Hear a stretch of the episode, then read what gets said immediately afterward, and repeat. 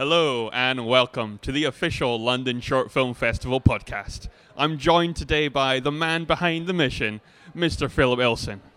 Hello. How are you doing? All right, not too bad. So how's the festival gone this year? It's gone really well. Um, we have had a few hiccups, but I've been told not to dwell on those um, because, in general, the festival's gone really, really well. We've had really good audiences, really good screenings, lots of events. Uh, it's very big this year. It seems to have doubled in size since last year, and I wasn't really aware that it had doubled in size until pretty much the festival started.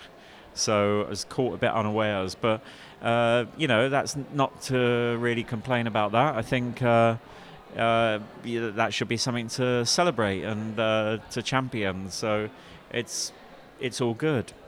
Yeah, there's been a, a lot of sellout screenings this year. I mean, pretty much everything I went to was sold out. We have, yeah. I mean, it's weird to say it, but in previous years, certainly over the last three, four years, I haven't been too worried about audiences. We always do kind of okay on audiences.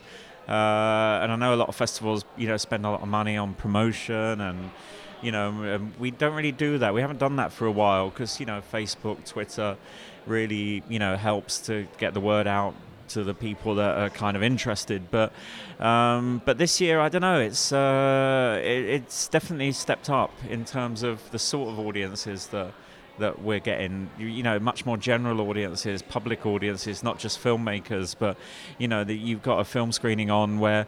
Uh, you realize that there's no filmmakers actually there. So you think, well, who are all these people? It's obviously the general public. So uh, that's really, really, really pleased about that.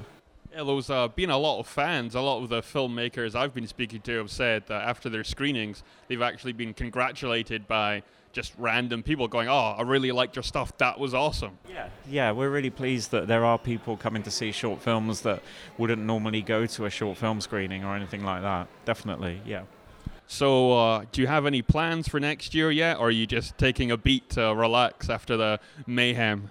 Yeah, I mean, certainly looking at the dates, we may not be quite as close to uh, New Year's Eve as we were this year because I think we kicked off literally three days after um, uh, the New Year's Eve celebrations, and that's really hard to run a festival of this size when you've got such a, a long period of holiday before the festival starts. So we'll probably push it on a week this year to uh, uh next year rather. But um, other than that, I think it's just keep doing what we're doing. You know, we've got a lot of submissions this year. Uh, we um, we we did a lot of special events, a lot of industry events, and you know, again, the festival's been like that for the last few years, so it won't really change. I don't think it's going to change dramatically in terms of the sort of uh, screenings and events we do, but still kind of search out what's out there and the best new stuff. Yeah, because you guys got over 1,200 submissions this year, so there's certainly no shortage of content, and people are really keen to get involved. So there, there's no reason why it can't just keep going from strength to strength. Yeah. I mean, the 1,200 submissions was a real surprise as well. I mean, we got about 800 last year, which was even up, you know, on the previous year by about 100 or so. Uh, so the weird getting 1200 was a bit like, whoa. I was seriously worried that we might not get as many as last year because I did think we got, you know, way more than I was expecting. Kirsten. Hello. I'll see you later. uh, yeah, so. Um, yeah, so the 1200 was an amazing number of films to get. And, and as you know, or as people know, we are a UK focused festival, so getting that many films that are just British based filmmakers is quite incredible. Are there any plans in the works for the London Film Festival this year? Because uh, I know you do the programming for the shorts for that as well. I do. It's still very early days. I do know that I'm doing it because obviously that festival's uh, been around for 50 years or so, and uh, this is my I think it's my sixth year maybe programming the shorts. I've already met with them, and uh, so I will be doing it again this year. Yeah.